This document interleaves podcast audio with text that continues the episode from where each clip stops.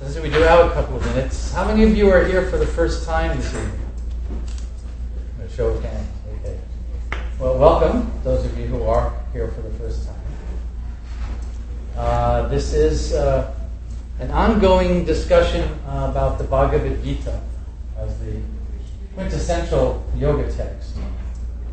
And we figure since we do only one verse a week and there are 700 verses, it works out to about 13 years of weekly classes.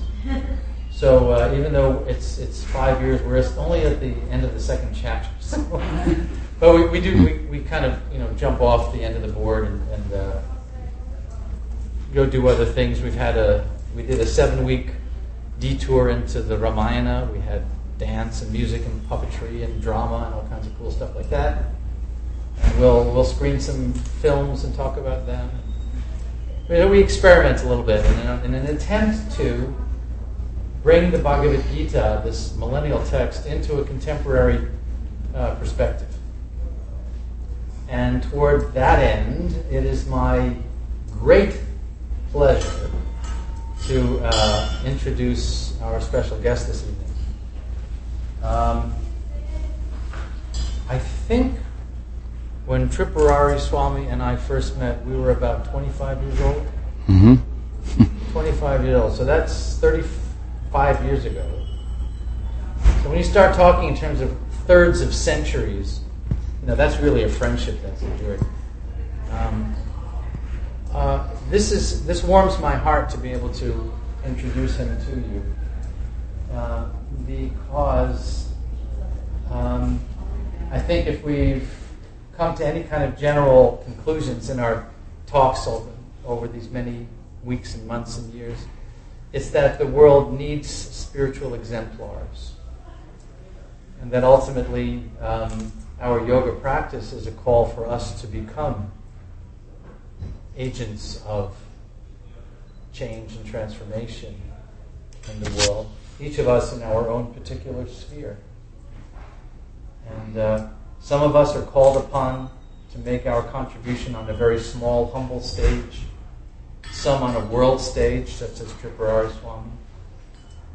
Um, and a chance to come together like this and hear from someone who has such a breadth of experience is a really wonderful and rare opportunity.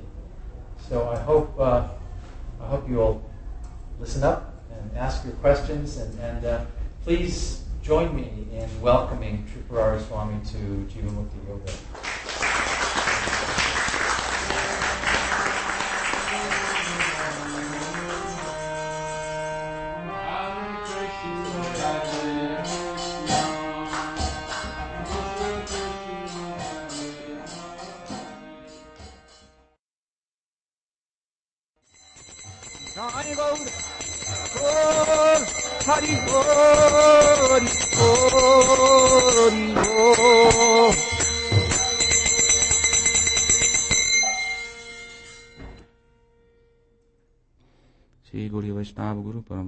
Good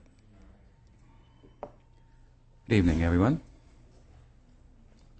Thank you for coming. Thank you, Yogeshwar, for hosting me here at Jivan Mukti.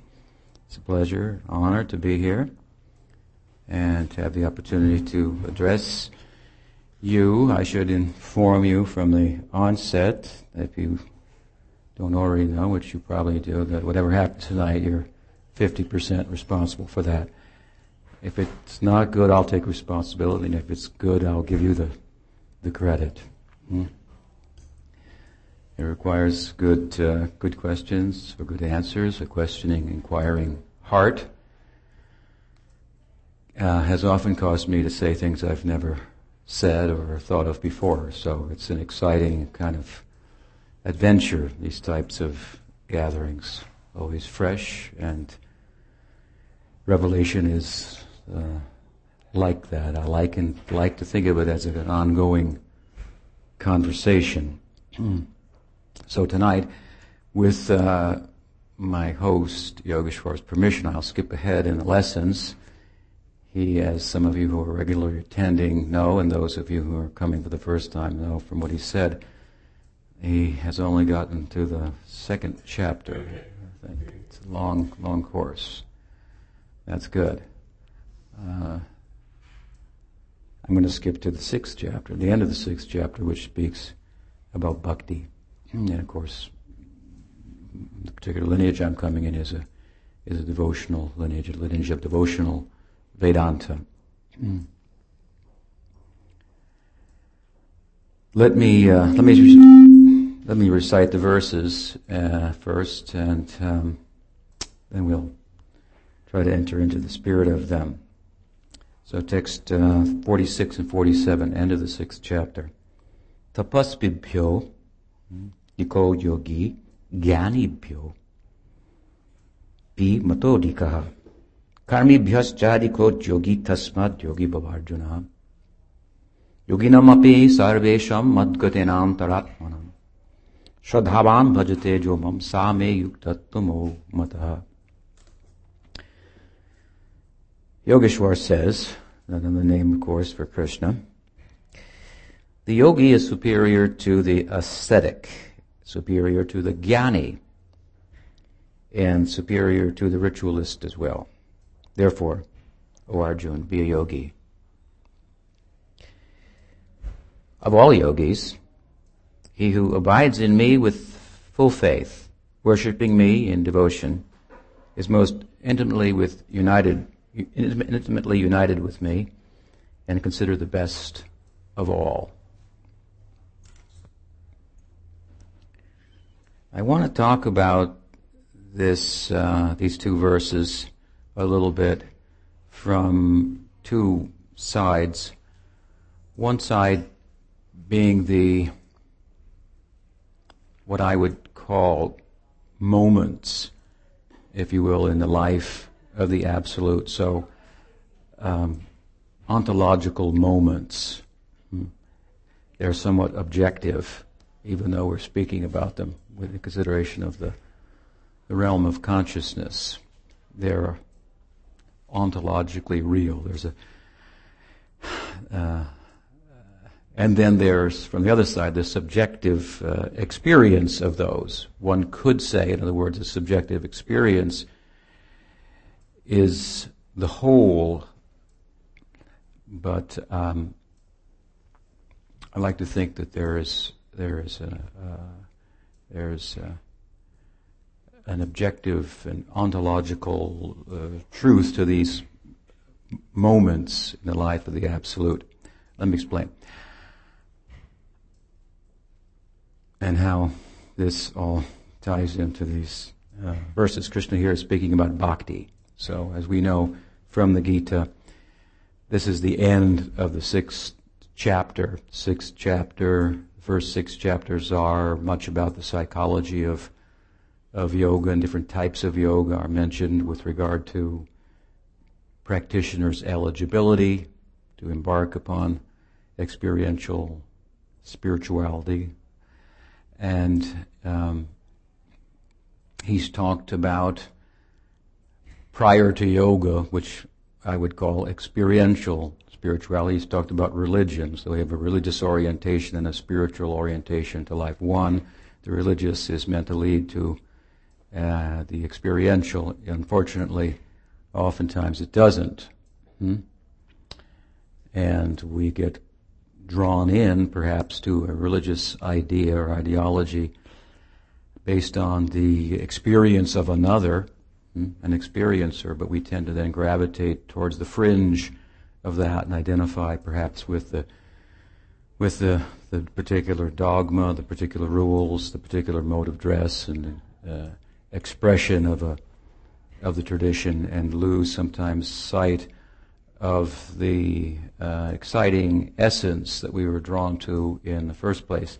It is exciting and it is disconcerting. It's a lot of gray area, if you will, and we tend to be more comfortable with blacks and whites than we are with with gray. We may be liberal-minded, open-minded intellectuals here, thoughtful people, and, and think of ourselves as not being black and white. And I'm sure that we're we're not in many respects, but from a very uh, extreme and radical point of view, spiritual life is asking us to be gray love as much as spiritual life at its heart is about love, wise love. It's uh, it's uh, as comforting as it is uh, disconcerting. We say sometimes, I've said that, oh, that uh, we can't rest in life, materially speaking, until we find love. We're kind of living for love in search of that. When we find it, however, we find that we don't stop moving, but we start moving in another orbit, love's own orbit, if you will. It's a, it's a fast ride. She loves me, she loves me not. It's full of ups and downs, union and separation. It's uh, exciting. It's uh, as comforting, as I say, as it is uh, disconcerting at times. So I think that uh, the real experience of uh, spiritual life essentially is much like that. It's, it's continually charting, uh, if you will, new new territory. Hmm? There's no finality to that. And as we progress, then, of course, to move in the, the current of essential spirituality, we progressively learn that we, we can't take too many things with us. Hmm? That we find, in other words, that from a beginning of perhaps giving things, giving up things, we, in sacrifice, the best things in life are not things, we learn. From that, we learn that it is our very selves that need to be put on the needs to be put on the altar. So, uh, from in the Gita here, religious life in general, Arjuna, the warrior, Krishna student, was quite a, a dharmically correct person. He demonstrated that in the first chapter. He gave arguments for not participating in um, what was uh, his task, his duty at hand for religious reasons. It's said in the classical world of Vedanta that uh, from religious life we'll come to, again, inquiry into essential spiritual life. From dharma jignasu, inquiring about how to be dharmic and be correct, ethically, morally correct, and, uh, and uh, from that, we develop eligibility to inquire into that which is actually spiritual. In other words, how to be, how to, how to color our human life with a religious uh, or a godly uh, crayon. Hmm? How to wake up in consideration of God, how to go to bed in consideration of God, how to mate in consideration of the fact that in all of these human activities that we engage in, we are dependent to one extent or another on, for example, nature. To see, we're dependent upon the sun and, and uh, so forth. So all of our sensual uh, activities, the means by which we, so to speak, go out from within and contact the world of tastes and forms and and uh, feel things and hear things and so forth. In order for those senses to function as they do and give us some experience of the world, of, of being, of the nature of, of, of existence, they themselves are dependent upon the macrocosm of, let's say, sun and wind and and rain and so on and so forth. So as you know, we have the Surya Namaskar in yoga, for example. This is part of a whole really religious worldview where we, it sounds kind of um, superstitious perhaps at first, but it's it's something like the idea that in our house we press a button and we get maybe heat, and you flip a switch and you get light, and you turn a valve and you get water, and you go to the mailbox and you get a bill. So it's something like there's somebody on the other end, and a little gratitude is is is in, is appropriate to acknowledge that we're dependent entities as much as we're independently minded. Western rational people. We are very dependent entities. So to acknowledge that's a good thing. It's really a strength. Hmm? It's really the beginning of our moving in the direction of actual independence, the full sense of independence. Hmm? So in the Vedic world, in the world of Vedanta, in the yogic world, hmm, there's a religious, if you will, orientation in life that's meant to foster experiential spiritual life. It's meant to take us for example, if we want to have good children and we find there's a mantra for that and there's a ritual for that, hmm, we do that and we do it perfectly. hmm, without making any mistake, at the right time, in the right place, with the right ingredients and so forth.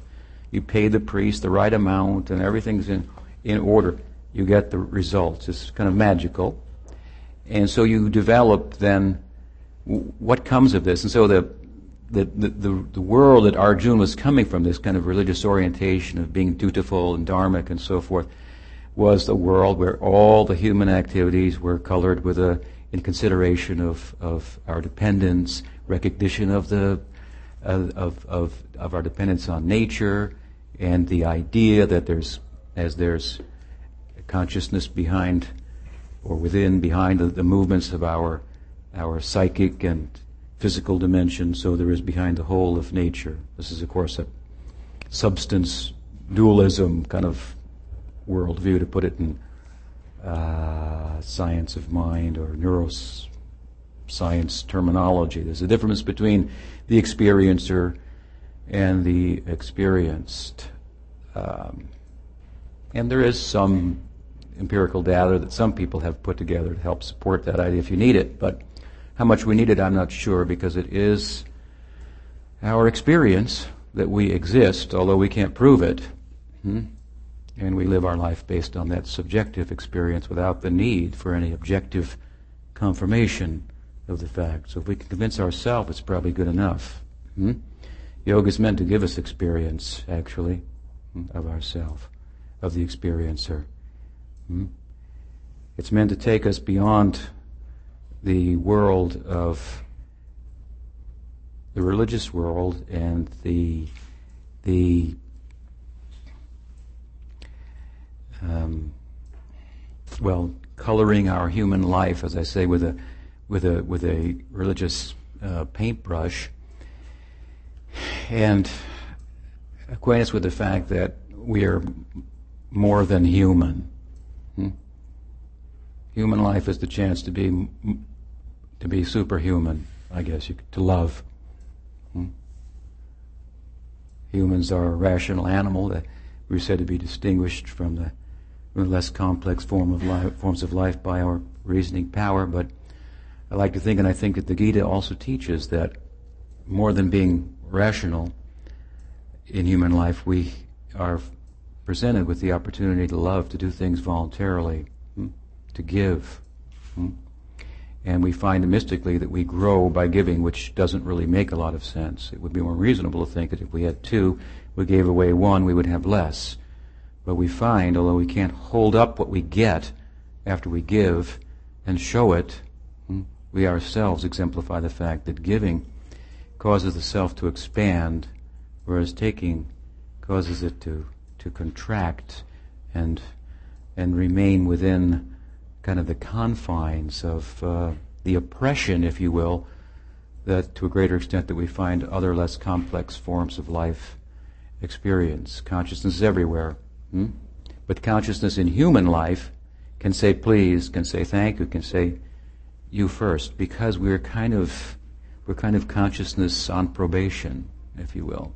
We're coming out of the, the we have the opportunity to to to to, to gain release from the cell uh, and sentence, the cell of our of our mind through the senses we contact forms, tastes, and uh, scents, and so on and so forth, and impressions form in the mind by which we determine then goods and bads, happies and sads. I like this, I don't like that, this is good, this is bad, this is hot, this is cold, and these determinations um, define us very much. What's my hot, what's my cold, what's mine is me. My I is defined by our I is defined by our sense of mine, hmm? wants, hmm? define our sense of self. That's a problem because we don't really own anything. So, as we know, it's said in common English parlance, things are gone here today and gone tomorrow. This for, makes for a very uh, disconcerting sense of self it's uh, constantly in flux. We can't get our feet on the ground. Hmm? Religious orientation meant to help us start to do that by gratitude, by acknowledging we're not independent, even in our efforts to meet our material needs. Hmm? And if we show gratitude, there will be greater bounty. There's a saying, I think it was Grover Cleveland, that's very nice. I like to uh, quote it when it comes to mind. Hmm? That uh, it's very true to bhakti, it's very true to life in general. If you love someone, then maybe you know it. They will tell you all their secrets. Hmm? So there may be a way, and I think this is how the, the, the, the Vedantins, the Yogins, and so forth approached life. Hmm? Therefore, books like the Gita are written in poetry. The Bhagavata, its sequel, 18,000 verses of poetry, little prose in there also. But poetry is more of a participatory language. It seeks to help us really experience the sense that human life affords us, that there's more to life than what meets the eye. You know, in poetry, the moon can have wings and fly across the sky. Hmm? The world becomes bigger. Hmm? When we try to participate in it, rather than to control it. Math is a, certainly a descriptive language, but it lends itself very readily to controlling as well. Hmm? To control and to measure you're probably familiar with the Sanskrit word maya. Maya, illusion. It also means to measure. You understand? So to try to measure, that is that's where we're we start we're on the wrong track. Hmm? It is immeasurable. We are immeasurable. Immeasurably small. Hmm? And the world is immeasurably large. Hmm? Yogeshwar's brother recently wrote a book about it what was it called? Hidden re. Yeah, hidden realities. Yeah, speaking about the multiverse, and and I think he said something there to the effect that whatever mathematical e- e- equation that you could come up with for a universe, there is one for that. Hmm. So, immeasurably big, and we are immeasurably small, and therefore in immeasurable uh, need. Hmm? Need. Um, because why? We think we're big. and we are immeasurably small. That world of the mind, informed by the senses, in touch with sense objects, where we develop likes and dislikes, goods and bads, happies and sads, and a very sense of mine hmm, that defines our I, is a very, very small world. It's a very uncomfortable world, really. It's, uh, it's not comfortable for us, but we often like to think that uh, everybody else should be comfortable within it, which is very unreasonable. We often conduct ourselves in that way. Hmm? Small world, and at the same time, we are allowed to think or feel that we are bigger than we are. Hmm? That we are a provider, that we are a sustainer. Hmm? fact is, we are being provided for, we are being sustained the yogic world is a world of really acknowledging this as we move from even from a religious orientation, as I say, to a yogic or spiritual orientation. Gratitude is kind of the baseline from where we grow from gratitude to to to to, to wisdom uh, to love, really. Hmm? Wise love, that is. So, Arjun was a religious person, hmm? and Krishna began to teach him about uh, experiential spiritual life. He was qualified, in one sense, for inquiry into the nature of the self hmm, and the difference between ourselves and our humanity. Hmm. Interesting idea. Because he was so dharmic. In my life, I've inquired into this. I was not so dharmic as Arjuna to start with, but uh, there's a jump start to this kind of um, eligibility to enter into real, uh, genuine, and deep spiritual inquiry and to move beyond the religious orientation. And that jump start is sadhu sangha. Hmm? Sadhu sangha, sadhu sangha, koi, lavamatra sadhu sange, sarva siddhi hai. It all begins here. Hmm? This is the whole yogic scene in the Western world. It's all derived from this. Hmm? Sadhu Sangha. Sangha means, of course, association company. Hmm? Yoga. Yoga comes from the root yuj. Yuj means to yoke. We often talk about yoga in terms of it's being about letting go. Right? letting go of things. As I said, things are not the best things in life. Hmm? The experiencer rather than the experienced is, uh, is what is important. Hmm?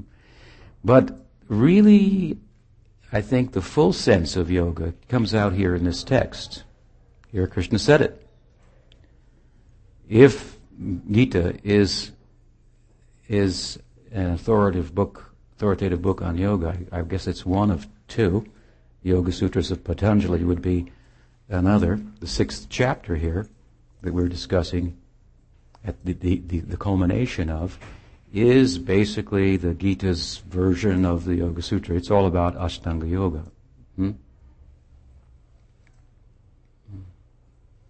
It culminates, however, in this idea of bhakti, bhakti yoga.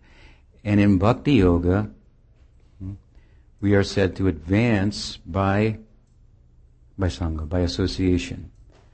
Knowledge, to give a contrast, knowledge the corollary of knowledge is, is detachment.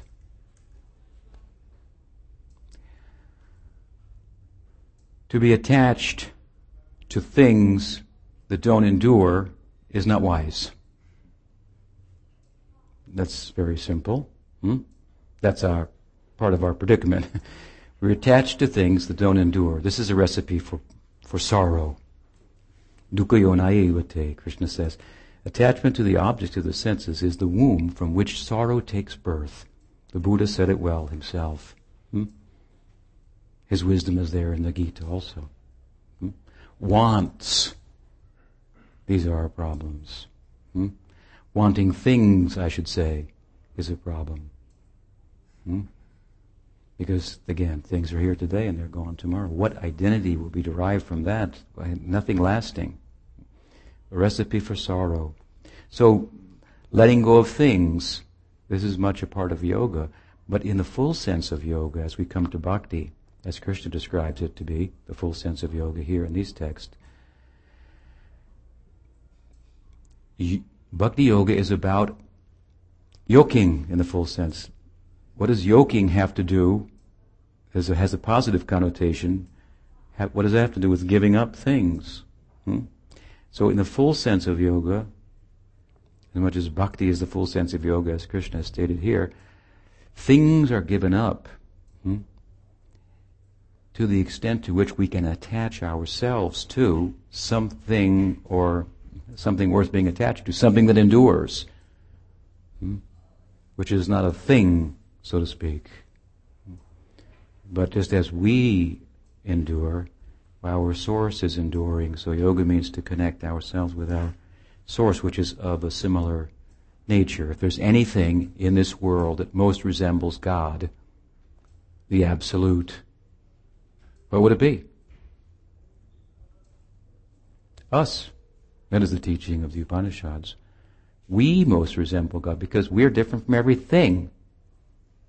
We are the experiencer experiencing things. Of course, there is a difference between ourselves and the absolute too, because we're attached to things.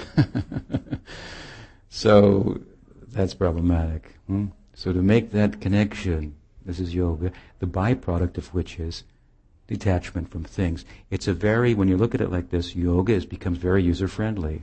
Hmm? After all, to be wise tonight and go home and give up things would be difficult. Hmm? And that is wise. But who can take that lesson with them and put it into practice? To what extent? But if we can give you something else to do, hmm, so to speak, we can, if we can uh, grow in attachment to that which endures, our source, by some, with the help of good association with those who are doing so and knowledge about that source, then things can be left behind more readily. Hmm? So yoga is very uh, positive. It has a kind of, in the past at least, said it very. It's been portrayed as being very pessimistic with its uh, with its uh, connection with karma and so on and so forth. Uh, of course, we don't think that here tonight, but many intellectuals have looked at it in that way. It's actually very optimistic. Hmm? Yes, it gives a very pessimistic outlook about our prospects for being, knowing, and loving in this world. Hmm? That's a fact. I have a younger brother, and years ago he was searching after me, who had left home and uh, disappeared, so to speak, into the yogic world, as we did in those days. And um, he searched me out at one ashram where he heard I had frequented, and I wasn't there, but some of my friends were. And so they spoke to him about what their his elder brother was, was all about and so forth. And so afterwards he said, It is as if I had painted a picture on a canvas in watercolors of my life, and you have thrown water on it. Hmm? Very pessimistic. My the prospect of my life, hmm? Of getting the full meal hmm? from the way in which I had thought to orient myself has disappeared. Material life is something like this. The prospect of a full meal comes before us every moment in the form of an appetizer. At every moment, we're being appetized to think hmm, that just around the corner the full meal is there. But a meal of appetizers is recipe for indigestion. Hmm? This is our predicament. Hmm? We need some negative impetus, I think, to pursue yoga. And we need positive impetus.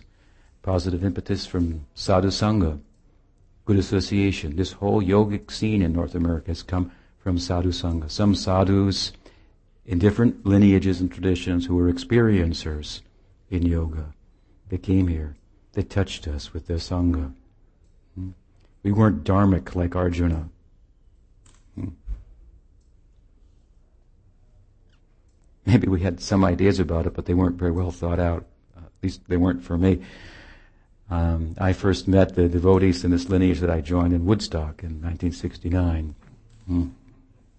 We were trying to be dharmic, I think, but uh, uh, Arjuna was part of a system of dharma that was well reasoned, that was based on revelation, these sacred texts and so forth. Hmm? Insights, real clear insights, how to actually color, as I say, our human life with a with a with a with a godly brush and develop that kind of uh, gratitude. We, we, were, we were searching, I suppose. But anyway, as I said, the shortcut to this, without going through all that religious exercise that Dharma, that Arjun was expert in, is good company. Of course, in the context of good company, we again then start to think about yama and niyama, what should be done, what shouldn't be done, and we develop a moral and ethical kind of, uh, it should be something like this, I think essential morals. What will be good for my spiritual practice that I should do? What will not help my spiritual practice that is not that I should not do? Hmm? This is this is then a, a real yogic orientation to life. Hmm? All questions of, are answered. Yes, there are other debates about social issues and, and the plight of the world and so forth, but after all, yoga is about leaving the world in a sense. Hmm? It's about leaving the world, oh, in terms of what it is about from a certain angle of vision. That angle of vision drawn from the world of our mind, with the happies and sads, goods and bads, hots and colds, which obviously put you at odds with me. If it's hot for you and it's cold for me, there's a problem. There's a war. Hmm? So at the root, this is of course the war of Kurukshetra, the battle of Kurukshetra that the Gita is spoken on. Hmm? Hmm. We're, we are, we want to stop war, but we, we, we are, we are the genesis of war, so to speak, by, by our, our orientation to life. Hmm? We sense that life must be about unity at its heart. We strive for it. But there's a kind of a diversity that's created by our orientation automatically. What's good for you is bad for me. I mean, we may agree and have a group to some extent, but even two, right? Relationships are difficult. Hmm? Because your my has not become mine. That is love. In love, what you want become my wants. What I want become yours. You and I become we. Hmm? You don't disappear, I don't disappear, but the, the, dynamic union is formed. This is the union of, of bhakti. Hmm? The beginning of that, then, hmm? this goes high from here. What is love? The beginning of that is moving from non-being, so to speak, or being in a very provisional sense. Our I being derived from our my. Actually, nothing is ours. Our I is very, therefore, volatile or uh, uh, uh not enduring. Hmm? Do we be? To what extent do we do we do we do we do we exist? We we we sense that existence should be enduring. We have no experience of not existing. But if we analyze it carefully, our I derived from our attachments and so forth, that won't endure. Ayur, there's a nice poem in Bhagavad. Ayur harati by pumsam. Uddanastan chayanaso. Ayur harati. You know, Ayur, Ayurved, life. Ayur means life. Ayur harati, life. Ayur Savai pumsam. All people. Ayur harati. Udjanastan jayanaso. With the rising and setting of the sun, everyone's life is being taken away. Again, it's poetry. When the sun moves across the sky, someone will say, wait a minute, Swami, the sun doesn't actually move across the sky. Hmm. the world goes around like this, and hmm, but poetry may help us appreciate it better a better language, ayurharati, to live in that world. Hmm? Try to participate more. Poetry is a participatory language. It tries to make the world as big as the self senses it must be. Bigger than what meets the eye. That's me coming out. That's us coming out. We are bigger than the whole world of things. Hmm? And smaller than the smallest at the same time. We are immeasurably small and immeasurably bigger than all things. We are consciousness. Hmm? And we make things matter. If matter mattered independently of consciousness, who would know? Who would care? Hmm? We matter. we matter. We matter in the wrong way, too we matter in a sense that we project ourselves into matter, into material things. And they take on a value thereby for us that no one else values, except to the extent they have also entered into that particular thing. If my car breaks down, it's a problem for me, not for you. Hmm? Because I'm in my car. I don't even mean have to be in it physically. My son could be driving it. Hmm? No one could be driving it. Hmm? It might be undrivable. it's a problem for me because I'm in it. In other words, by the two letters my, I've entered into matter in a particular form. So, so tell me now, what is valuable about that thing, the car, the house, whatever? What's valuable about it? Me. I'm inside of it. Hmm? So to trace this out, this is the beginning of real spiritual life. What's valuable is consciousness, not matter. Matter takes on apparent value only in relation to consciousness, and we are of the nature of consciousness. We are that gray thing, not even a gray area, that gray thing, purely subjective. As I said in the beginning, we enter into spiritual life. We want to be open-minded. We feel we're not black and white people. We feel there's a lot of gray and so forth. We're open-minded. Spiritual life is a real challenge for that. It says you are gray. In Bhakti tradition we call it tatasta. It's a gray area. The self is tata. Tata, tata means the beach. It's the, it's the line that demarks water from the sand. Can you see it? Imagine. The line that demarks water from the sand. Now try to put your finger there. Hmm? Tata. What are we? We're something that, in connection with a particular type of sangha, association, uh, in connection with that, our identity is really formed. We are never independent of an influence, hmm? whether it be a material influence or a spiritual influence. When we identify with the beach, so to speak, well, feels like solid ground to stand on. Hmm? But as we're explaining, it's not. In other words, when we identify with the objective world of matter, with things, uh, we become start to become like things. We try to treat one another like things. Hmm? We we think of ourselves sometimes in terms of thing. Things. Uh, matter has, uh, well, its its limitations. Um, when we touch the other side, water, then oh, it's fluid. We could go up. There are waves. Hmm? That's a fact. Chitta Vritti Nirodha. Krishna's talking about something else here. Hmm? Ishwar is his focus and more. Chitta Vritti Nirodha. This is yoga, right? From the sutra. To make the, the lake, the ocean of the mind placid. No waves, no vrittis, no contact with the objects of the world that cause the mind to go in waves and make our life uh, one of uh, influx hmm? in a disconcerting way, like seasick type of waves. Hmm? Yoga is to, to calm the mind. It's a very systematic and sophisticated method for arriving at that. When we come to bhakti and have to go into this, we, we, we want to move beyond that. Hmm? Sudha sattva visheshatma prema suryam susamyabhak. We want bhakti vritti, bhakti vritti udai, the vritti of bhakti, that there be a tsunami in the mind of love, hmm?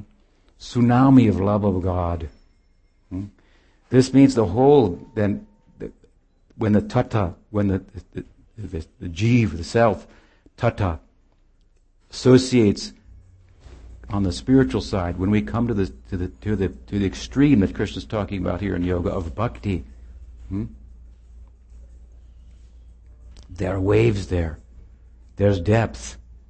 There's heights in the wave. Bhakti is uh, very peculiar in the spiritual uh, uh, marketplace uh, scene because why? it's about attachment. And spiritual life is often portrayed as about being about detachment. Hmm? Well, let me give an example. What today? What day is today? Who knows? Ram Navami, Ram Navami, you know, the day of Ram, isn't it? Depends what calendar you have, I suppose. But Ram Navami, Ram, famous uh, avatar hmm, in uh, Hindu lore. Hmm, uh, his servant Hanuman, his consort Sita, Sita Ram Hanuman ki jai. But you're all Krishna devotees, I guess. You've come here. They must be celebrating all over New York and other places around the world. Ram Navami, it's a huge holiday in India. Fireworks and lights and so forth. Hmm? So, in bhakti, there are Ram bhaktas. There are Krishna bhaktas. These are different waves. You know Hanuman, right? You've seen the picture Hanuman, the monkey servant of Ram. Ah, oh, so inspiring. Hmm? His dedication, his active dedication and service.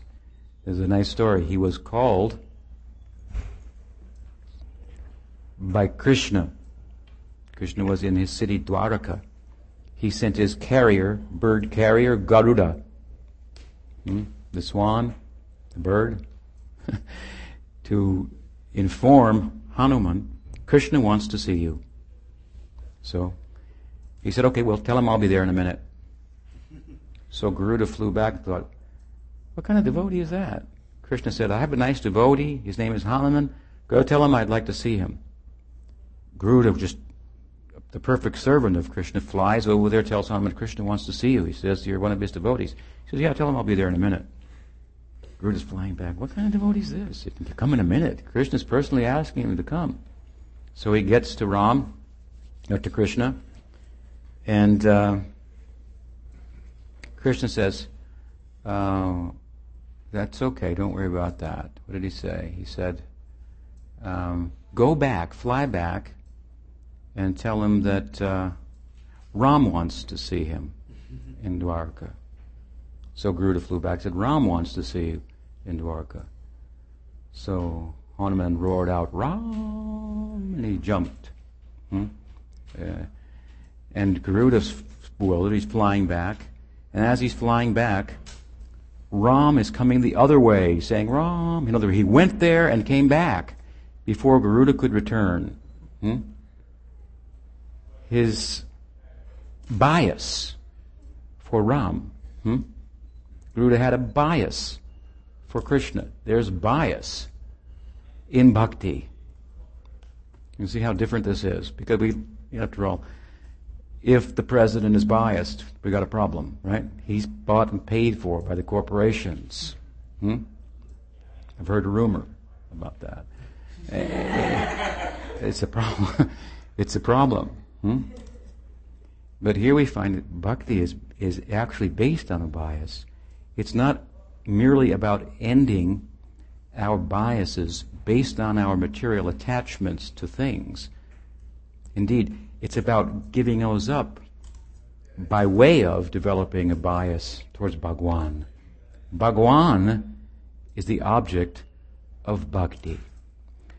Paramatma is the object of yoga.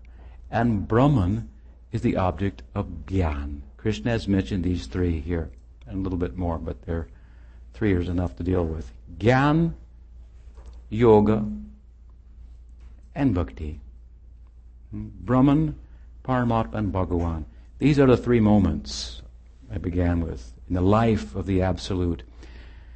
The Brahman moment means God, the Absolute, exists, being. Hmm? God is being. Paramatma, another moment. God is knowing. Bhagawan, another moment. God is loving. Now you could be and not know.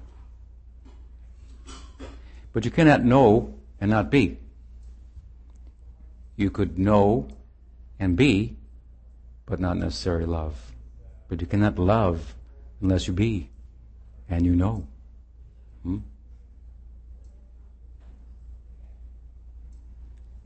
In Bhagwan we find being. In Bhagwan we find knowing. And in Bhagwan we find love.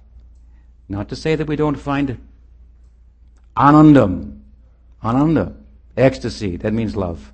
Ecstasy in, in Brahman, knowing in Brahman. Ecstasy in Paramatma, uh, being in Paramatma. We do. In fact, there's knowing, and there's being, and there's loving in Bhagwan, and in each of these, uh, the measurement, so to speak, is is different. Hmm?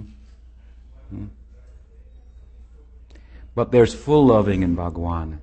And in one sense, we can say, therefore, there's full being and there's full knowing, because full knowing, what is that? When you love, you know what to do. When you love, you know. There's an automatic kind of essential knowledge in loving. No extra knowledge, no extra baggage of knowledge, of knowing non-essential things. Love is essential knowing. Krishna said it like this in Gita in the chapter about knowledge. Raj Vidya Yoga. Raj means king. Vidya means knowledge. The yoga of the king of knowledge. What did he say? Raj Vidya. I will now tell you, Arjun, the highest knowledge, the king of knowledge. And interestingly enough, the king of knowledge, the highest knowledge, is the highest secret, Rajaguhyam. This is very interesting. The highest knowledge is a secret, he's saying. Hmm? Therefore, what might pose as the highest knowledge may not be so. How does he end the chapter? What is the highest knowledge? Manmana bhavamad bhakto madhyaji mam namaskuru. He says, Oh, to serve me, to be my devotee. You see, what I mean to say is if we have a lot of things, it may look like we've gone somewhere. If we had a lot, have a lot of knowledge, hmm, it may overtly appear that we're, you know, we may appear desirable. Especially if that knowledge causes me to be detached from things. We think there's a guy, Swami, he's living there, he has nothing, he's in a cave. Let's go there and give him some things or, or something. hmm. It's, a, it's attractive. Hmm? Hmm? So spiritual life is often thought of in terms of, as a result of my spiritual practice, I will acquire. This is certainly on a low level, but people do pray for their daily bread, and that's a good start. Hmm? Gratitude. Spiritual life is also often thought of as being uh, uh, exemplified by detachment. Who has nothing, living in the cave. He must have something hmm? more valuable than the things and so forth. When we come to bhakti, then what do you get? Nothing. Not only you don't get you don't get anything, hmm? but you have to do something. You see, in gyan you don't have to do anything. The Jnani reasons wisely that doing things is problematic because it's I'm doing in relation to things. And the things are here today and gone tomorrow. So this is a problematic life. So stop doing. That's wise. Hmm? But in so it's a lot ease lover's life, the Jnani. You do nothing. It's something like, well, Krishna's kind of saying here and very alluding to this idea. If in a tra- classroom the child is told he can't have anything, or maybe the parents say, you can't have that, then he may go sit in the room and say, well, if I can't have it, then I won't do anything. Hmm. So gyan is something like this, the opposite end of the spectrum, from taking to stopping from taking. Stopping from taking is a kind of giving, very in an abstract sense. Hmm? Hmm? But in bhakti, what do we get? You get to serve. Oh, who wants to do that? That's not very attractive. huh? Krishna says this is the essence of knowledge. Manmana bhavamad bhakto is to serve me. It's kind of like a very um, obvious thing in a sense. That's why it's so secret because common sense is very uncommon. Hmm? So this highest knowledge, he says, it's very, uh, it's a very, it's a secret. It's a very kind of practical common sense that, that eludes many people. Hmm? We're serving, we're units of serving capacity, units of giving capacity. We give ourselves at all times. The secret of bhakti in yogam is to give yourself in the right place. How to give to the center. Two ways to give to the center we have to think of. To give without expectation of return. Hmm? And to give to the center, we have to find the center.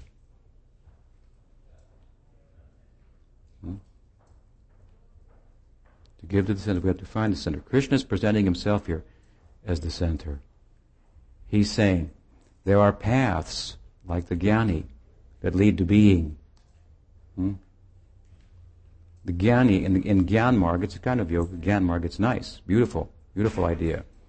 It's much about being, more than it is about knowledge and more than it is about ecstasy, actually. Hmm? I can't, well, I probably don't have time to go into it in, in detail. Maybe you'll believe me. Hmm? Yoga, this is then a subjective path. Jnana is a subjective path that has a corresponding object. Corresponding object in the life of the Absolute, that moment of the Jnani is Brahman. The corresponding object for the yogin is the Paramatma. Omniscience is part of Samadhi. Hmm? This is the ideal. Knowing. This Paramatma is all knowing. What Krishna Krishnamacharya said from the sutras, the goal of yoga is Vaikuntham. Hmm? This is Paramatma. Krishna has presented himself in a four-armed form, so to speak. That means God, because, you know, you need four arms to do everything. Two are not enough. God is depicted four armed. He, he's God. He can do it all. Hmm? The object of yogam. Hmm? And knowing. Hmm? And Bhagwan, ultimately, we come to Krishna. Krishna is the speaker of the Gita course, is about loving. There can be no doubt about that. Hmm? When we come to Krishna, we come to the romantic life of the Absolute. Such a, such a, uh, a different idea. We're going high on the tsunami of the, of the ocean of, of possibilities and consciousness and deep to the depths to the bottom of that. Waves of partiality hmm? centered on a moving object, Krishna.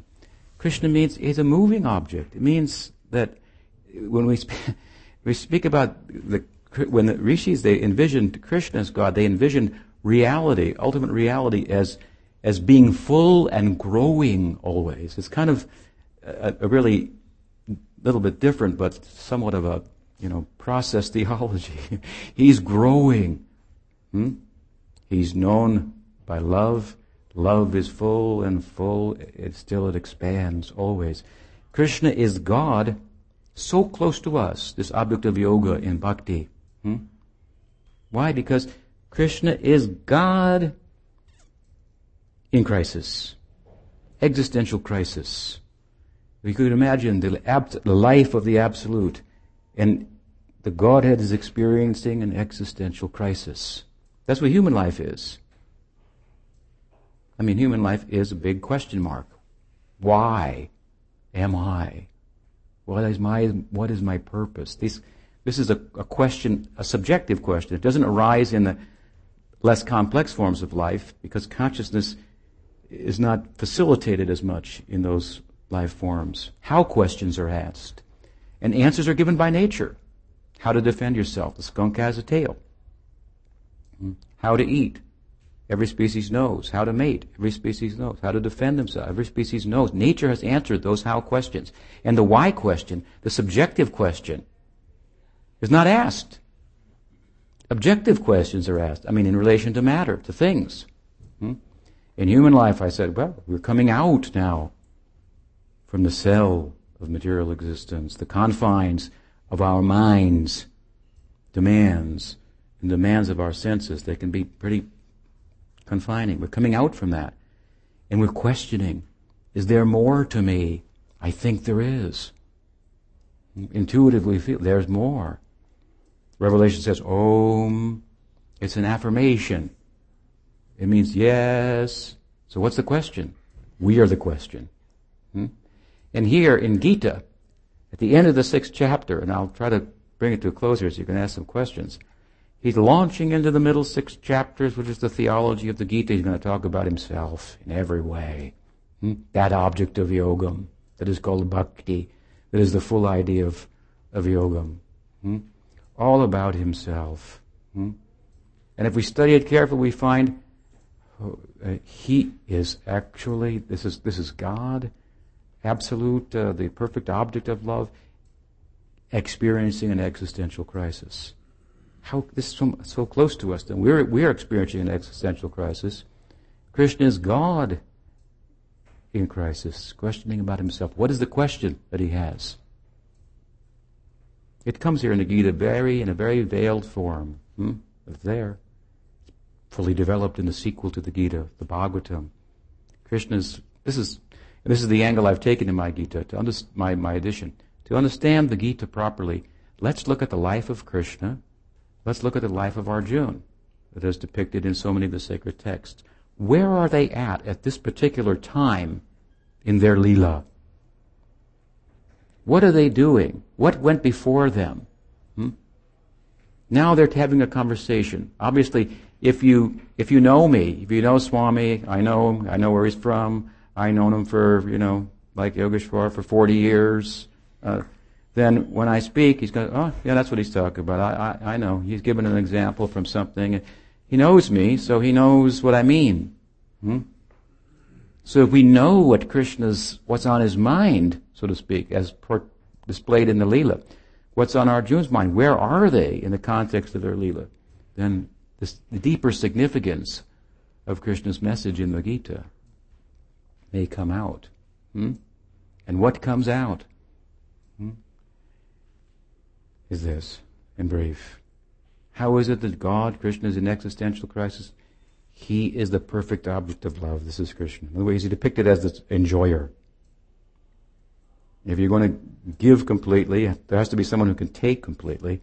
And being qualified to take completely can give back in a way that couldn't be given to everything. Like the stomach is the perfect taker of our food because it can digest it and put the energy throughout the body in a way that no other part of the body could.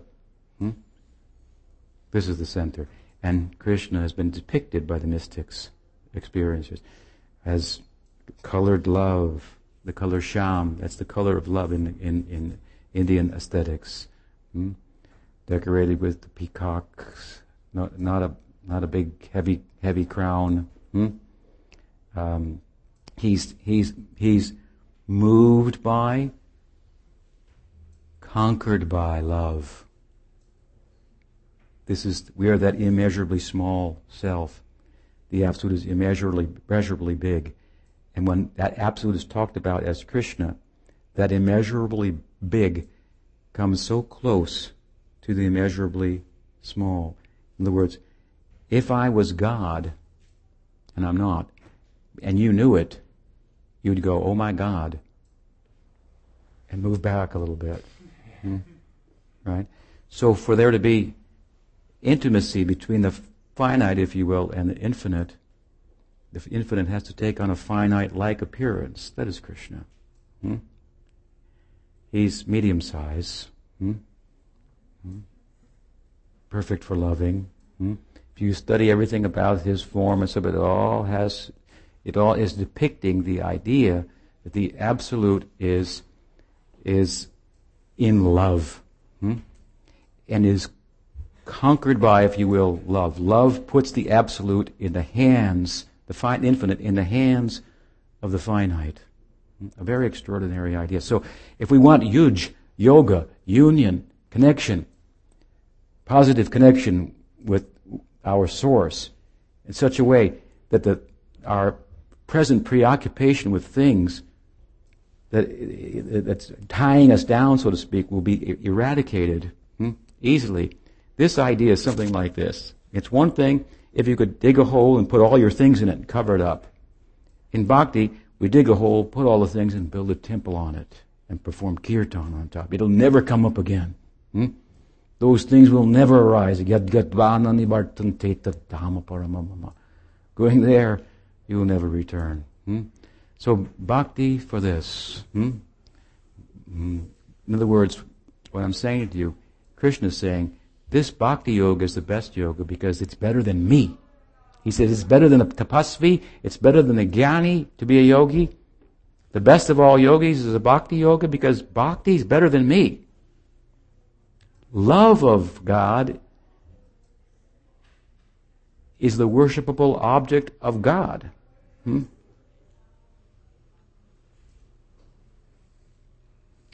And this comes to us, this opportunity, in a, in a, in a wise sense and in a systematic way, in a yogic sense, through good sangha, good association. So I think I should stop and give anyone a chance to ask a question. Are there any questions? Yes? How can there be real love without self-realization? There can't. Cannot. So how can we practice bhakti unless we're self-realized souls? Because, good question. Because bhakti is so generous. Hmm? Bhakti is two things in one sense very generous, extending to the unqualified. And it comes here in this verse. He says what? Hmm? Shradhavan bhajate jomam. Shradhavan. One who is Shradhavan can do bhakti. What is the qualification for yoga? If you study the sutras of Patanjali, if you study the Gita, many qualifications for yoga are there. Krishna has given this whole first six chapters. If you're like this, you can practice this. If you're like that, you can practice that. What does he say about bhakti? Shradhavan. If you have faith in bhakti, you can do bhakti. This is their generosity. Bhakti is independent. Knowledge, gyan, cannot come in a heart that's not clear, clean. Therefore, Krishna says, if your heart is not clean, it means if you have attachments to things, then work without attachment to the things, and then gradually knowledge will come in as the heart becomes purified. Bhakti is generous. She comes into the impure heart. And there are hundreds of examples. Hmm? You know the Ramayana? Ram's, it's Ram's day, right? So, Ramayana was written by who? Was it Valmiki? Valmiki. Valmiki was said to be preoccupied with, uh, with death, wasn't it? He was always chanting Mara, Mara, Mara. You know the story. So Narad told him to chant, keep chanting Mara, which will turn into Mara, Mara, Mara. I know you do it anyway. Rama, Rama, Rama, same thing, right? The more you chant Mara, the more it'll turn into Rama and so forth. And the more it'll end death. Hmm? So, what was his position? He was not self-realized. Bhakti came to him in the form of Nam. Hmm? Name, within the context of Bhakti, Nam is most generous. Kirtan, which is very popular, right? You like kirtan? Kirtan is very popular. you, should, you should try it. It is a limb of the body of bhakti. It is not a limb of the body of yoga. It is not a limb of the body of gyan. Hmm? In popular circles, it's flowed over into yoga into gyan, but it is, it is, it is, a, it is relative to bhakti. And it's an example of bhakti's generosity because we can do kirtan here and we cannot be self-realized to do kirtan, and people who aren't even interested in self-realization can be touched by bhakti. So bhakti is very generous. So on the one side, she reaches very far down, seeks no qualification. On the other side, she extends into post-liberated life, beyond liberation. Brahmabhuta prasannatma. Nasochati nakangchati samasaveshu bhutesh madbhaktim labhate param. After self-realization. Hmm? Does that help? A little faith goes a long way. Yes. Uh, the people who come to these gatherings are a pretty savage group. Okay. And, um, Sorry if I feel like sound like a country bumpkin here. I do. I do come from the forest. that everyone, I'm seeing a lot of heads nodding yeah, yeah, attachment to things, so far beyond that, attachment to things. Um, and one of the issues that's come up, though, is when you kind of get to the other side of that, and uh, let me speak from my own experience here. Okay, please do. I found that when I tried to live a life of detachment, life became rather cold and empty. And it wasn't so much the moving away from things as it was going deeper inside my responsibility toward other people that I found what is bhakti in my life. I wonder if you could um, address the difference between detachment as a kind of turning away from and uh, detachment, as I think Krishna is using that word here, meaning going inside the experience with that greater, uh, devoid of a sense of personal um, control, uh, giving of oneself to a relationship. Mm-hmm. I think I understand what you want to say. Uh, I, I think you said it good, but I think I understand it. As unsavvy as I am by comparison to the good audience tonight. Um, yeah, I think that there's um, certainly a large misunderstanding about detachment and all that it, that it involves. When you try to transplant something from a culture that of thousands of years ago uh, into another culture, as yoga, for example, has been transplanted to some extent into the Western world, it's very easy to misunderstand things about it, especially us. We're kind of quick and quick to want to get to the to the bottom line here and what's the you know uh, what's the essence and so forth. And uh, this is a deep subject, so it's easy, I think, to misunderstand, to understand on the surface, and and do a real uh, disjustice, uh, just uh, uh, injustice to something like the idea of detachment. Hmm? Um, I like to think of, you mentioned relationships, I like to think of relationships as a very good opportunity for um, cultivating detachment. That's a very different way of speaking about it than, than perhaps many people do who speak about giving up relationships. And, and I'm a monastic, so I've been doing this for since I was 22. I'm 62 this year, so it's been a long time. Um, but I was once in Vrindavan. Vrindavan, a sacred city in India of Krishna's birth and so forth, and we were traveling on a rickshaw, and a wedding was taking place, which the whole town stops for, and they, they were blowing horns and music, and there was the the band and everything, and here come the groom on a horse, and all the traffic, the rickshaws, had to stop. So I was with a young monastic and he said, "Oh man, here we were going to a temple for darshan, and we had to be interrupted by this material affair. Hmm, of marriage. Was just so." Know, and I was thinking just the opposite. I was thinking, this is just so beautiful. Just see, because this man and this wife are announcing in a big way everywhere that you know we're together. So don't expect to see him somewhere else or her somewhere else. And I thought it was a, you know because we have obviously animal you know beastly animal propensities and so forth. Everyone agrees they need to be curbed. Where we draw the line may be different for different people, but sexual appetite, for example, everybody agrees it needs to be curbed. We don't just jump on somebody at the mall, and because we we feel that way. So, so here they were, you know, drawing the line and announcing it everywhere, and, and, and that was a form of sacrifice. In other words, marriage was a form of sacrifice. It was it was moving away from that tendency that could take me here, there, and everywhere, and and um, and so on. So I saw it as very, you know, very beautiful. I thought they were moving in the direction of renunciation, and they were, and, and ideally in a relationship. Obviously, I mean, I haven't been in one in a long, long time, as I said, but uh, you know, you can learn by watching too. It takes a lot of work, right? Hmm?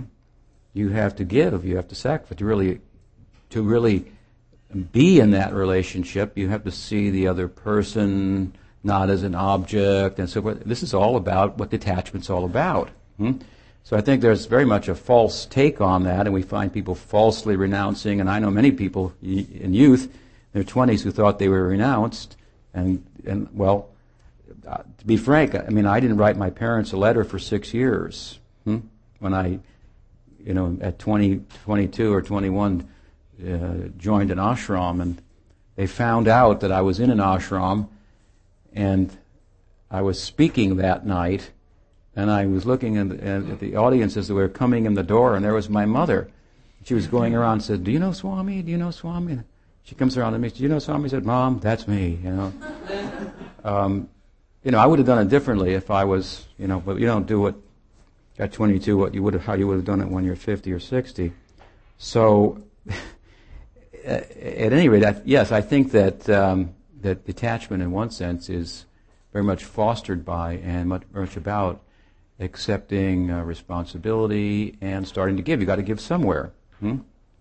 So you got to give a lot in a relationship to, to make it work, and it's worth making it work because what's what gets in the way of making it work is our uh, not wanting to give. That's the whole problem. What gives, you know, that's what makes life uh, meaningful, fulfilling. And uh, does that help? Yes. Yeah, that's my answer. Yeah. Um, Maharaj, because um, our ignorance and our attachment and our suffering comes from our ahamkara, our manas, and our buddhi, and that is manifested because of the coming together of Purusha and Prakriti. Because we are Purusha, doesn't that automatically make us self-realized, therefore bring us into moksha and liberation? Well, we're Purusha and we're Prakriti. According to the Gita, Purusha means uh, has kind of male connotations, I guess. Prakriti has feminine connotation. Hmm? Um, depends how you look at us. As I said, we're tatastha, so it depends. You know, we're marginal. Depends how you look at it. You look from one side, we're Purusha. You look from another side, we're Prakriti. If you look from the side of of Bhagwan, at us, we're Prakriti, Para Prakriti. Hmm? We're one of the Godhead Shaktis. Matter is another Shakti. Hmm? We're living particle of animation. We animate matter and so forth. Hmm? Maya Shakti, Jeev Shakti. Maya Shakti is called Prakriti. Jiva Shakti is called Paraprakriti. Hmm? So from that side we're Prakriti, then you look at the other side of ourselves in relation to matter. We animate matter, so we look like the Purusha. Hmm? So uh, whatever we are, whether you want to call us Purusha or Prakriti or um, sub-Purusha and Paraprakriti, whatever we are, uh, we're not enlightened. So uh, the idea that we should automatically be enlightened. I guess maybe what you're alluding to is the idea that's sometimes out and about and somewhat popular that enlightenment is not something to be attained. We are enlightened, therefore, we don't need to do anything to be enlightened. One of the questions that comes, I think, if you think about this, is is there anything to do in enlightenment? Is, you may, someone say, You are enlightened, you don't have to do anything to be enlightened. Does enlightenment constitute anything of itself other than not doing anything? Hmm? Let, me, let me answer like this my own question. Negative numbers, if we move from negative numbers to zero, we've come to a positive, right? Kind of. I mean, in comparison to negative numbers, zero is positive. The question remains are there any positive numbers? What is the nature of enlightened life? Hmm? Does it constitute merely not doing something that is unenlightened? Is the full face of enlightenment just not being unenlightened?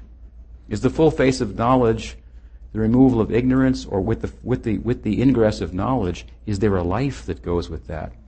Hmm? Does spiritual life end in shanti, peace, or does it end in love? And there's a difference between the two. Peace is inside of love. Hmm? But love may not be inside of peace, not the full face of love. Hmm? You can have peace, you can have a truce, but love means the full commerce, interaction, of uh, so forth. So, in bhakti, there's a very positive connotation to enlightenment. I'll give you a quick example to, to complete this question. What's the difference between karma and lila? You've heard the two terms, most of you. Karma means obligatory work. I owe, I owe, so off to work I go. I've taken from the world, and there are reactions from the environment. I have to pay. Hmm? Karma is binding. So karma is work that's obligatory we've sown seeds, the weeds, if you will, uh, and some kind of bitter fruits for the most part will come as well. Leela is also a kind of movement. You've seen Krishna, for example, depicted with the milk maidens and the cows and playing the flute. This is a depiction of Leela. What does it mean? It speaks about the idea that the, that the absolute is full and has no need to move. It's not obliged to move like we are. We're feeling empty because we're identified with something that's empty. Matter. It's empty. So we have a necessity born from that identification. Hmm? So some will reason if we are moving because of identification with matter that's on the move, stop that identification, stop moving, peace. End the war, peace. Shanti, shanti, shanti. If you move, if you're full, why move? But in bhakti, we say, yeah, that's good. We agree with that. That's the self realization you were talking about. Now we go from there. If you're really full, then you'll move. How do you move when you're full? You, you dance. You have a need to celebrate your fullness, hmm? which is always growing. So this is lila out of fullness, movement out of fullness, rather than movement out of emptiness. Hmm?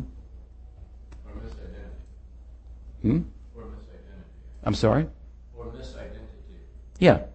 The emptiness that are based on misidentity. And there's a kind of fullness that, that results from freeing ourselves from that misidentity, which is kind of the zero I wanted to say, that's full. But there are positive numbers. This is the idea of bhakti. This is those vrittis then in the, of bhakti. Hmm? Waves. I mean, and, and, and this is where, for example, in Bhakti School of Chaitanya, this possibilities of ecstasy are you won't find them described in such detail. And, everyone can say bhava and ecstasy, and they're general terms, but in the bhakti tradition, if you look very carefully, this is where it really excels in in describing that that kind of well, that's where you find lila. So all that movement that is out of fullness. Yes, you had a question. Uh, I wanted to comment on what you were talking Okay, great. The thought that came up for me for what you're talking about was uh, a subtler aspect to detachment, which is uh, detachment of detachment, or from detachment. detachment from detachment. Mm-hmm. You like that idea? Not being attached to detachment. Mm-hmm. I think that that is very much uh, accomplished by being attached to Krishna, for example. Hmm? So I like it in that context. I think that you have to be careful not to be involved perhaps in an intellectual kind of sleight of hand whereby we think we've gone somewhere by um, notions like that misconstrued. Not, then you're not doing that. Or, like I alluded to earlier, spoke of earlier, the idea that, well, we're enlightened, so what's to be done? And the people don't do anything, and, and, they're, and they tell us they're enlightened, or they think they are. You can't think your way into enlightenment. You have to start stop thinking. Uh, that's much more difficult than, than thinking. Um, and I, in Bhakti school, we teach not to be attached to detachment. We teach to be attached, for example, to Krishna, and therefore, whatever is not favorable for serving Krishna, we're detached for that, from that. So it's not a focus at all on, atta- on detachment. It's a focus on loving. We want to love the center. Hmm? And bhakti is a is a is a is a path, is a metaphysic uh, worldview that that speaks about the end of yoga being a loving union, a dynamic union between Atma and, and Paramatma, between Jiva and Bhagawan. Not a union that not a union of Om, one you know, one sound, but many sounds, all properly centered. Hmm? So again, by cultivating love. If I love you, then I won't want to do things that won't be favorable. That's my renunciation. I'm not attached to detachment. I'm attached to you. And in the context of that, some detachment arises as well, organically. Yes, sir. Last question. Um, so, from what you were saying, attachment to Krishna, or we're told in spiritual life that you're supposed to kind of have a sense that you know your guru is, in some sense, the best, and like my deity is the best. Like you're saying, we have partiality still in spiritual life. So, how to balance that that kind of partiality with still a respect for other people's best? Very good question, and a very simple answer to that. Everyone should think my guru is the best guru. Otherwise, why choose that guru? If you don't think like that, how will you give yourself? If you don't feel like that, and it's not a law that we choose a guru, we must have a guru, the sacred scriptures say, and what it means to me is, I must. I've sat before her, and I must apply myself here. Everything will come here. I feel it. I have a knowing that's beyond thinking that, that I can gain here in a way. This is, I put all my chips here. I must do it. Hmm? This should come. But it doesn't come, don't, don't, don't, don't find a guru on anything short of that. Hmm? Hmm? I must do it. Hmm? Then, so you feel my guru is the best guru, but then you don't want to be sectarian, right? You don't want to be disrespectful towards other gurus. So how do you feel? That my guru is the best guru for me. Hmm? And when I see, and how does guru, we have a nice saying in Bengali, Brahmanda Bhramite Kon Bhagyavan Jeev Guru Krishna Prasade Bhai Bhakti Loto Bij. That the Guru is coming from Krishna. So this is not, this is, we go to look for a Guru, but actually the arrangement has already been made. Hmm? Brahmanda Bhramite Kon, the Jeev is wandering in the world, and by good fortune he gets Sangha, good Sangha. In the context of that Sangha, someone stands out, hmm? Whose example and whose explanation is compelling. I have to, I become captured there. Then I, then, then he or she becomes captured by me. He captures me, hmm? and I capture her. Hmm? I say, you must guide me. Hmm? Careful to speak, don't speak too compellingly, you'll be in trouble then. You know, people will capture you. So, faith then is coming in a divine way. We should faith should be our deity, not our doorstep that we wipe our feet on. My guru is best. Your guru is bad. Uh, so, and we have to. And so, I mean, it may be hard to honor everyone's faith and everyone. But if you keep enough distance from everyone, then you can honor everyone. So you have to find the right distance also. Hmm? You may think, I don't know how they could have faith in that sect over there and that teacher. I don't know how they could. Huh? And I can give you a thousand reasons why they shouldn't. Hmm? And there may be, but you still you are supposed to respect all beings, all things. But to speak of people they're interested in spiritual life, maybe they went down a path that you thought was wrong. Maybe it is wrong. Hmm? But you're not going to correct it all. Hmm? You show an example. If people are inspired by that, then that's all you've got. You know, there's nothing else you've got going for you. Meanwhile, you respect everyone. So how do you do that? Sometimes you've got to keep them at a distance. If you keep enough distance from everybody, you can respect everybody. Hmm? you can think, well, at least you know he's a human being, and you know he, he's he's trying for spiritual life, and hmm? too close, then the things may get in the way and bother your mind. So this is a little secret I learned. Keep enough distance from everybody. The same thing goes with the guru. Keep enough distance from the guru that you'll respect the guru. Guru is like fire. Hmm? In, with, in context of fire, things will cook gradually. So you, you, you, we need fire to eat and to keep warm with, but it can burn you also. So we have to know, and a guru must know how to keep the student at a certain distance. Some can be closer, some can be further. Which is better off? The close ones or the far ones? You're better off wherever you're better off. and then and that will be a mutual understanding. Hmm? Some need to be close, some need to be at a distance. What if some need to be at a distance and think the guru never does anything, never, he, he's in, he, he doesn't walk on the ground. So, be at a distance, you think like that, that will help you progress, we can get closer, then the fact that he walks on the ground you'll find charming also. Hmm? You think, it's so great the way he walks on the ground. It's so beautiful. It's as if he doesn't touch the ground. Something like that. Well, we do want to thank, thank you for walking on our ground. Okay. I think just the fact that Tripurari Swami has the presence to talk about the Guru in terms of her can tell you a lot about him. And so, uh, on behalf of our little Sangha here, I want to thank you for being our positive numbers. Okay. Krishna. Join in thanking